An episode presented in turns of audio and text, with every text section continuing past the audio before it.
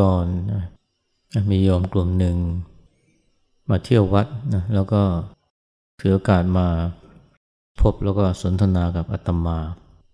ก็คุยกันได้สักพักนะก่อนที่จะกลับ ก็มีคนหนึ่งในคณะเนี่ยบอกว่า ขอพระอาจารย์ แนะนำสั่งสอนหน่อยนะเกี่ยวเรื่องการปฏิบัติการใช้ชีวิตมาก็บอกว่าเนี่ยก็ขอให้มีสติต่อเนื่องนะ คนที่ถามเนี่ยก็อึ้งไปสักพักนะแล้วก็พูดมาว่าเนี่ยแค่นี้เองเหรอ แค่นี้เองเหรออาตมาก็เลยเล่านะเหตุการณ์ตอนหนึ่งนะของหลวงปู่ดูพรหมปัญโยให้ฟัง หลวงปู่ดูนี่ก็เป็นมีเป็นพระที่มีลูกศิษย์ลูกหาเยอะ ก็มีคราวหนึ่งนะ มีลูกศิษย์คนหนึ่งถามหลวงปู่ว่าเนี่ยหลวงปู่ ขอธรรมะสั้นๆ ในเรื่องเกี่ยวกับการปฏิบัติ เพื่อละกิเลสสามตัวคือโลภโกรธหลง จะทำได้อย่างไรหลวงปู่พูดเสียงดังฟังชัดนะว่าสติ แค่คำเดียวนะโยมหลายคนก็คงจะงงนะว่าแค่คำเดียวเองเหรออ้าวก็ ขอธรรมะสั้นๆเนี่ยธรรมะสั้นๆเนี่ยที่เรียกว่าเป็นธรรมะสำคัญเนี่ยที่จะช่วยลดละนะกิเลสสามตัวคือโลภโกรธหลงได้เนี่ยก็คือสติ แต่หลายคนนะพอฟังเช่นนี้ก็รู้สึกว่า ไม่จุใจเท่าไหร่นะหรือไม่คิดว่าเนี่ย สติเนี่ยมันจะมีความสำคัญขนาดนั้น เพราะว่าคนไทยเราเนี่ยตั้งแต่เล็กนะก็รู้จักหรือได้ยินคำว่าสติในการที่รู้จักตั้งแต่เล็ก มันก็มีข้อดีและข้อเสียนะข้อดีก็คือว่าได้มีโอกาส รู้จักกับธรรมที่สำคัญที่พระเจ้าเรียกว่าเป็นธรรมที่มีอุปการะมาก แต่ข้อเสียคือว่า เรารู้สึกชินชานะกับคำว่าสติจนไม่เห็นความสำคัญ เราคิดว่าเป็นยากปากคอกนะ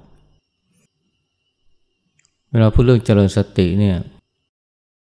คนไม่ค่อยเห็นว่ามันสำคัญอย่างไร แต่เวลาเราพูดกับชาวต่างชาตินะ พูดถึงคำว่า mindfulness เนี่ย โอ้เขาจะสนใจมากเลยเดี๋ยวนี้คำว่า mindfulness เนี่ยนะเป็นเป็นคำที่ฝรั่งโดยเพราะที่มีการศึกษาเนี่ยเขาจะให้ความสำคัญมาก เพราะอะไรส่วนเพราะมันเป็นเรื่องใหม่สำหรับเขา มันเป็นเรื่องใหม่นะสมัยก่อนเนี่ยจะเรียกว่า ห้าสิบหกสิบปีก่อนเนี่ยคำว่า mindfulness เนี่ยมันฝรั่งไม่รู้จักเลย แต่ตอนนี้นี่มันกลายเป็นคนที่มันกลายเป็นคำที่ฝรั่งเนี่ยได้ยินมากขึ้นแล้วก็ได้ยินมาพร้อมๆกับความสำคัญของ mindfulness เชื่อคือสตินั่นแหละ เช่นช่วยบรรเทาความเครียด ช่วยรักษาโรคหลายชนิดโดยเฉพาะโรคที่เกี่ยวกับจิตใจ เช่นโรคซึมเศร้า แม้กระทั่งช่วยบรรเทาความปวด โดยที่ไม่ต้องพึ่งยา อย่างนี้ฝรั่งเนี่ยจำนวนมากเนี่ยมีปัญหาเรื่องความปวด แล้วก็พึ่งยา ยานี่ยาบรรเทาปวดนี่ขายดีเลยนะ จนทั้งกลายเป็นติดยาไปเลยบางทีติดอย่างหนักเลยนะ เพราะว่าใช้ยาแบบไม่บรรยะบรรยังแทนที่จะปรับพฤติกรรมเช่นปวดหลังปวดเอว ปวดไหล่ถ้าหารู้จักปรับพฤติกรรม ออกกำลังกายมันก็ช่วยได้ แต่ว่า มันใช้เวลาคนเหล่านี้ก็เลยหันไปพึ่งยาพอพึ่งยาแล้วมันก็เลยกลายเป็นติด พอจะถอนออกมานี่ก็มีปัญหาว่าจะถอนได้ยังไงขณะเดียวกันก็กลัวเรื่องความปวด แต่ตอนหลังก็พบว่าเนี่ยถ้าเจริญสติเนี่ยไม่ต้องเจริญสติแบบนักปฏิบัติที่บ้านเราก็ได้เพราะมันช่วยได้เยอะ รวมทั้งช่วยบรรเทาโรคซึมเศร้า ผู้ง่ายสารพัดประโยชน์มากเลย ทั้งในแง่ของการบรรเทาความปวด หรือว่าบรรเทาโรคภัยไข้เจ็บแล้วก็ ช่วยทำให้ความเครียดลดลง ซึ่งก็เป็นเรื่องใหญ่ของคนสมัยนี้ไม่ใช่เฉพาะฝรั่ง เพราะฉะนั้นเดี๋ยวนี้คำว่า mindfulness เนี่ยมันก็เลยเป็นคำที่ฝรั่งเนี่ยสนใจมากแต่ที่คนไทยเรา พอได้ยินคำว่าสติก็รู้สึกว่ามันไม่ค่อยสำคัญ คนที่มาวัดแล้วก็อยากจะได้ธรรมะที่มันเจ๋งๆ จากครูบาอาจารย์หรือจากจากอาตมาเนี่ยพอได้ยินคำว่าสติเนี่ยก็รู้สึกว่ามันแค่เนียงเลยที่จริงมันสำคัญนะสติเนี่ยไม่ใช่เป็น เป็นธรรมะธรรมดา จัดว่าเป็น หัวใจของพุทธศาสนาเลยทีเดียว การเจริญสตินี่ก็ได้ชื่อว่าเป็นหัวใจกรรมฐาน สติปัฏฐานสี่เนี่ยเป็นหัวใจกรรมฐานทีเดียว กรรมฐานสี่สิบเนี่ยหัวใจก็คือสติปัฏฐานสี่เมื่อสักแปดสิบกว่าปีก่อนนะพระสงฆ์ชั้นระดับราชาคณะ แล้วก็ ซึ่งล้วนจบนะปรริญญาชั้นสูงนะประโยคเก้าก็เยอะ เพราะสมัยก่อนเนี่ยพระที่เป็นพระราชาคณะชั้นสูงเนี่ยจำนวนมากนี่ก็จะมีความรู้ทางด้านปริยัติศาสตร์ปริยัติศึกษานี่สูงมาก ยิ่งจะเป็นระดับสมเด็จหรือสังฆราชแล้วเนี่ย ก็จะมี ปรริญญาธรรมสูงทีเดียว สมัยนั้นมีสังฆนายกด้วย สังฆนายกตอนนั้นคือสมเด็จพระมหาวีระวงศ์ก็มีการประชุมกันนะเกี่ยวเรื่องหัวใจพุทธศาสนาคือฝ่ายราชบัณฑิตนักปราชญ์เนี่ยที่เป็นพระเนี่ยก็ ประชุมเพื่อที่จะมาลงความเห็นว่าอะไรคือหัวใจของพุทธศาสนา จะได้มีนโยบายไปในทางเดียวกัน คือการส่งเสริมการศึกษา ให้กับพระสงฆ์และก็ชาวพุทธ ในการประชุมครั้งนั้นก็บังเอิญนะ พระอาจารย์สิงห์คันตยคโมเนี่ย ก็ได้เข้าไปประชุมด้วย ที่จริงท่านเป็นพระผู้น้อยนะในแง่ของสมณศักดิ์แต่ว่าท่านได้รับความนับถือจากสมเด็จพระมหาวีระวงศ์ซึ่งแต่เดิมเนี่ยก็รังเกียจดูแคลนพระป่าอยู่เพราะสายจันมั่น เห็นว่าเป็นพระจรจัดไม่อยู่ประจำที่ การศึกษาก็ไม่เอา เอาแต่เดิน จาริกเข้าไปในป่า ไม่อยู่เป็นหลักแหล่งแต่ก่อนท่านก็ไม่ค่อยเห็นคุณค่าของกรรมฐานเท่าไหร่ สนใจแต่เรื่องของปริยัติศึกษา แต่ตอนหลังท่านมาสนใจกรรมฐานเพราะว่าท่านป่วยนะ แล้วก็พอได้เรียนกรรมฐานนะ จากรู้สิทธิ์หลวงปู่มั่น เช่นพระอาจารย์ฟั่น ระอาจารย์ลี ธรรมทโรเนี่ยก็เกิดสนใจเกิดศรัทธา ในการเจริญสมาธิภาวนาท่านก็ถึงออกปากว่าเนี่ย ตั้งแต่เกิดมานี้ยังไม่เคยรู้เลยนะว่าสมาธิภาวนามีคุณค่าถึงเพียงนี้ นี่ขนาดท่านเป็นพระผู้ใหญ่นะ จบประโยคหกแล้วมั้งแล้วก็เป็นพระราชาคณะดูแลบริหารการศึกษาคณะสงฆ์ เพิ่งมาออกปากว่าอย่างคุณข้าวสมาธิภาวนาก็ ตอนที่เรียกว่าอยู่วัยชราแล้วตอนหลังจากเดิมที่ไม่มีศรัทธาเลยนะในพระป่าสายจันมั่นเนี่ยก็เกิดศรัทธาขึ้นมา แล้วก็เลยเคารพพระอาจารย์สิงห์นะเพราะว่าท่านเป็นสหายธรรม แล้วก็เป็นลูกศิษย์คนสำคัญนะของพระอาจารย์มั่นนะซึ่งตอนนั้นก็ยังไม่แก่เท่าไหร่ ก็เลยพอมีการประชุมที่ว่าเนี่ยนะซึ่งเขาจะจัดโดยสมเด็จพระมหาวีระวงศ์นะซึ่งเป็นสังฆนายกตอนนั้น เวลานั้นคณะสงฆ์มีสังฆนายกด้วยนะไม่ใช่มีแค่เฉพาะสังฆราชพระยาสิงห์ก็เพลินติดเข้าไป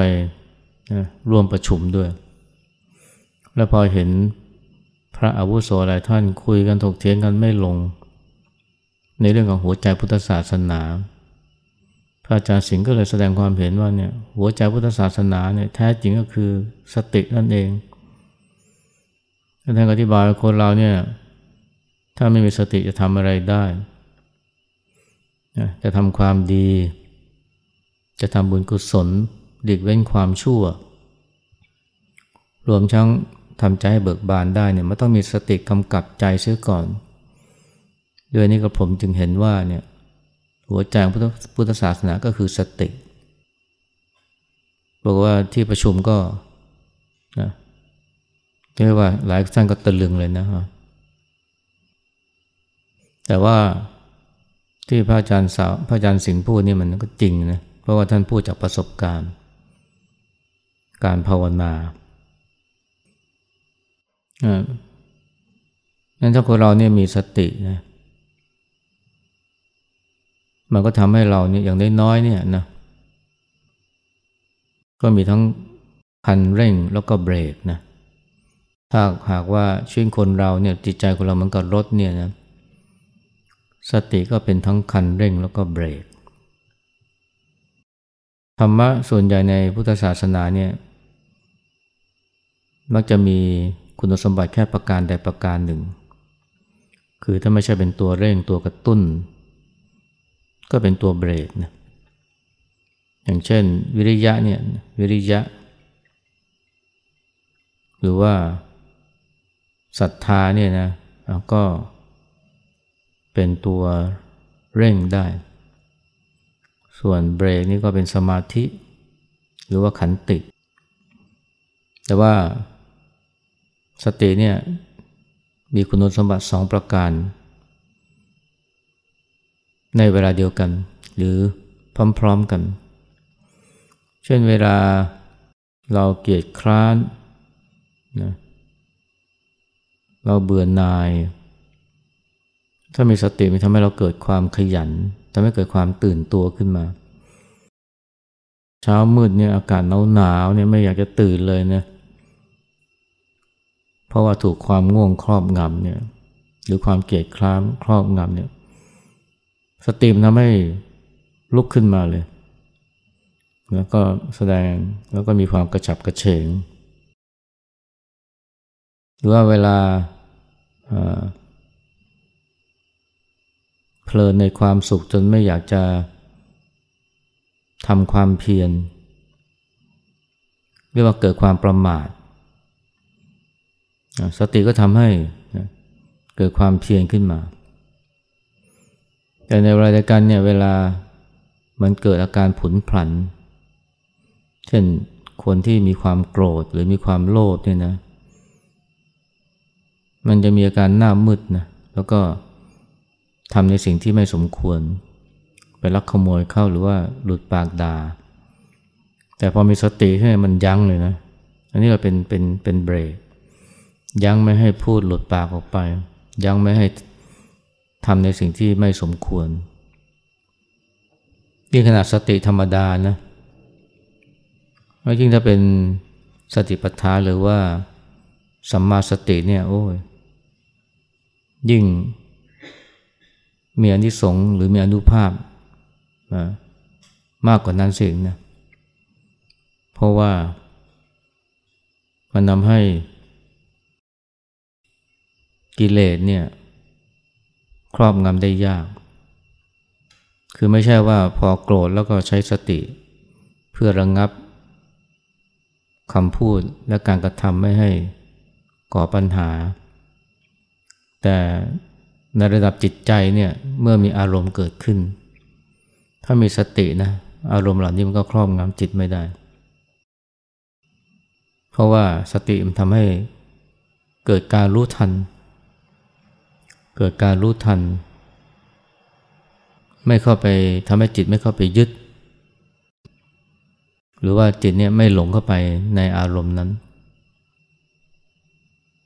มันช่วยรักษาใจ ไม่ให้อารมณ์อกุศล ที่จริงก็รวมถึงไม่ว่าอารมณ์บวกหรืออารมณ์ลบเนี่ยเข้ามาครอบงำใจ ดีใจก็ไม่ใช่ดีใจจนลืมตัว ครั้นเสียใจก็ก็ไม่ได้หมดเนื้อหมดตัว เพราะมีสติ รู้ทันอารมณ์นั้นและไม่ใช่แค่รู้ทันอย่างเดียวนะ ก็ยังทำให้เราเห็น เห็นอาการของจิต และไม่ใช่เห็นอาการของจิต เท่านั้นแต่เห็นธรรมชาติของใจด้วยจนกระทั่งรู้เลยว่าโอ้ จิตหรือใจนี่มันก็ไม่ใช่เรา กายนี้รูปนี้ก็ไม่ใช่เรา ตรงนี้ก็เรียกว่าเกิดปัญญาญาณแล้วซึ่งก็ จะเกิดได้ก็เพราะมีสตินะเพราะสติเนี่ยเหมือนกับตาในที่ทำให้เห็นความจริง ความจริงได้เห็นกระจ่างชัดก็เรียกว่าปัญญา มันไม่ใช่เกิดจากการคิด แต่แม้จะคิดนะถ้าจะคิดให้ทะลุปูโปร่งเนี่ยมันก็ต้องอาศัยสติ ไม่งั้นก็จิตก็วอกแวกนะไม่มีความตั้งมั่นหรือสมาธิ แต่สติเนี่ยมันไม่ใช่แค่กำกับจิตให้คิดได้ทะลุปูโปร่งนั้นแต่ยังสามารถที่จะทำให้เห็นนะความจริงของกายและใจด้วย ซึ่งในสุดก็ทำให้เกิดปัญญา ที่ช่วยพาจิตหลุดพ้นจากความทุกข์ได้ เพราะว่าไม่มีความยึดติดถือมั่นงั้นสติเนี่ยจึงเป็นธรรมที่สำคัญมาก แต่ท่านที่หลายคนบอกว่าสตินี่มันยากปากคล้องนะ แต่พอเอาไปปฏิบัติเนี่ยแล้วคนจะบอกว่ามันยาก ก็แปลกนะ ไอตอนที่ได้ยินได้ฟังใหม่ๆเนี่ยรู้สึกว่ามันไม่เห็นสำคัญอะไรเลยนะ แค่นี้เองหรือสติ แต่พอไปปฏิบัติจริง ๆ เนี่ย เช่น ปฏิบัติให้มีสติต่อเนื่องจะรู้ว่ามันยาก และที่ยากนี่ก็เพราะว่าไม่รู้จักสตินั่นเอง ไม่เข้าใจคำว่าสติ เพราะว่าพอเจริญสติก็ไปตั้งใจไปบังคับจิต ไปบังคับจิตให้มันนิ่งให้มันสงบ ไปคิดว่านั่นแหละคือการเจริญสติ หรือว่า ไปคิดว่าเนี่ยถ้าจะเจริญสติได้นี่มันต้องบังคับจิตให้มันหยุดคิด ห้ามคิด ที่ยังไม่ใช่เลยนะ สติแม้จะเป็นสิ่งที่สำคัญมากนะถือว่าเป็นหัวใจพุทธศาสนา แต่ว่ามันไม่ได้เรียกร้องอะไรจากเรามากเลยนะ เวลาลงมือปฏิบัติ เพราะว่า ไม่ต้องบังคับจิต ให้นิ่ง ไม่ต้องฝึกจิตให้สงบนะการเจริญสติไม่ได้เรียกร้องเราอย่างนั้น จิตจะมีอาการอย่างไร สงบหรือฟุ้ง นิ่งหรือสาย ก็ไม่เป็นไร เพราะว่าการฝึกสติคือการ เพียงแค่ดูรับรู้อาการของใจที่เกิดขึ้น นะลองคิดดูนะระหว่างการบังคับจิตให้นิ่ง ฝึกจิตให้สงบ กับการที่ดูนะเห็นจิตที่ไม่สงบ เห็นจิตที่ไม่นิ่งเนี่ยอะไรที่มันง่ายกว่ากัน และอะไรที่มันยากกว่ากัน การฝึกจิตให้นิ่งการบังคับจิตให้สงบนี่มันยากนะ แต่ว่าการที่เห็นรับรู้อาการของจิตเมื่อมันไม่สงบเมื่อมันฟุ้งเมื่อมันไม่นิ่งเนี่ย อันนี้ง่ายกว่า เพราะเราไม่ต้องทำอะไรกับจิต ก็แค่ดูรับรู้อาการของมันอย่างที่มันเป็นแค่นั้นเองที่หลายคนบอกว่าทำแล้วยากทำแล้วยากเนี่ยเพราะว่าไม่เข้าใจการเจริญสติ คิดแต่จะบังคับจิตให้มันนิ่ง เพราะอะไร เพราะปรารถนาความสงบ จริงอันนั้นมันเป็นงานของสมาธิมากกว่า แต่ว่าสติเนี่ยนะไม่ได้เรียกร้องว่า จุดหมายคือความสงบ มันไม่สงบก็ไม่ก็ไม่เป็นไร มันฟุ้งก็ไม่เป็นไร มันจะชอบไปโน่นไปนี่ก็ไม่เป็นไร สิ่งสำคัญคือว่า แค่เห็นมัน อย่างที่มันเป็น หรืออย่างที่หลวงพ่อคำเขียนใช่ว่า ก็แค่มันกลับมา มันไปก็ช่างมัน แต่ก็ให้มันกลับมา กลับมาอยู่ที่ไหนกลับมาอยู่ที่กาย กลับมาอยู่กับปัจจุบันนั่นเองหลวงพ่อเขียนท่านบอกว่าเนี่ยใช้ใช้คำว่าเก่ง มันเก่งตรงที่กลับมา อย่าไปวัดว่าเก่งตรงที่ไม่ไป คนหลายคนเนี่ยคิดว่าถ้าจะปฏิบัติให้ได้ผลก้าวหน้ามันต้องไม่ไป มันต้องไปคือจิตต้องไม่ออกไป ไม่ไหลออกไปจากนิมิตจากอารมณ์กรรมฐาน แต่ไม่ใช่เลยนะ สิ่งสำคัญอยู่ตรงที่ว่ามันกลับมามากกว่าถ้าจะมีสติที่ไวเนี่ยมันก็จะกลับมาได้เร็ว เพราะว่า พอมันเผลอไป แล้วรู้ทันขึ้นมาเนี่ย รู้ว่ากำลังเผลอคิดนะขณะที่กำลังสวดมนต์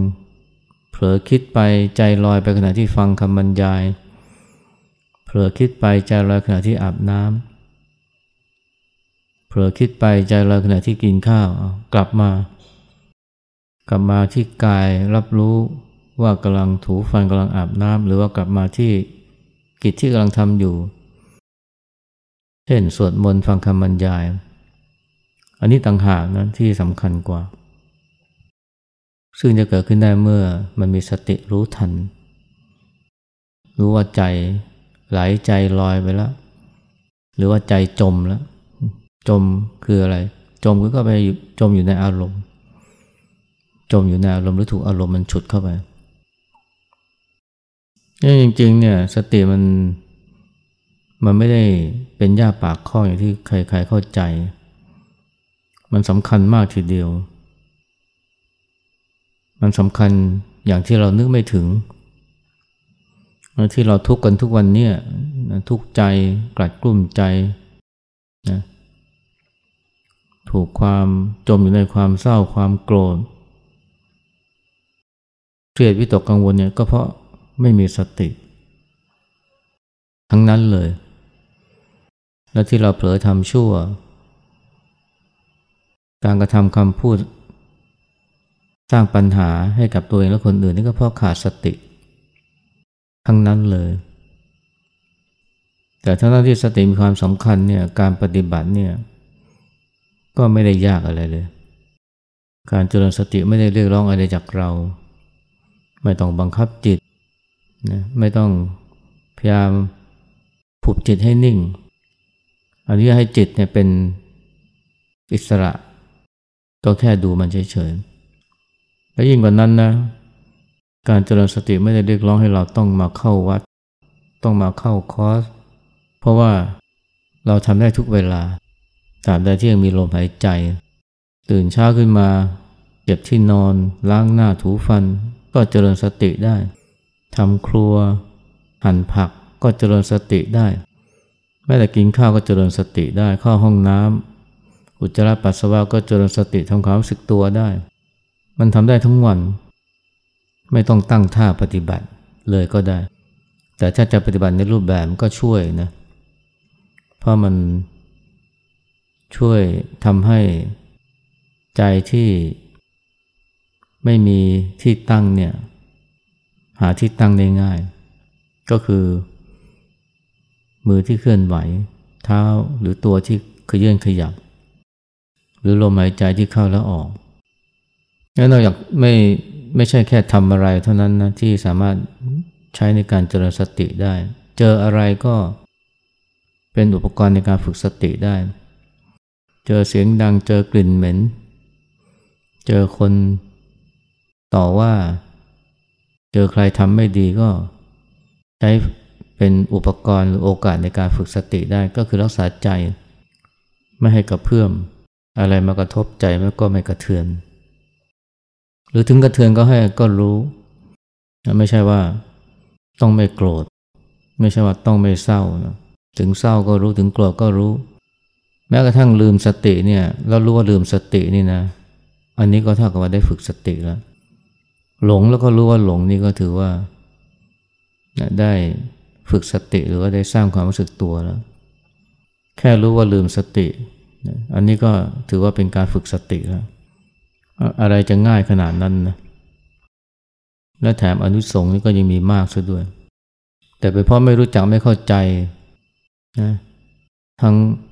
ธรรมชาติของสติแล้วก็วิธีการ ก็เลยไม่เห็นค่า และคั้นพอปฏิบัติเขาก็เลยสูมันยากนั้นทำความเข้าใจสติให้ดีนะ แล้วสติก็จะช่วยรักษาใจของเราได้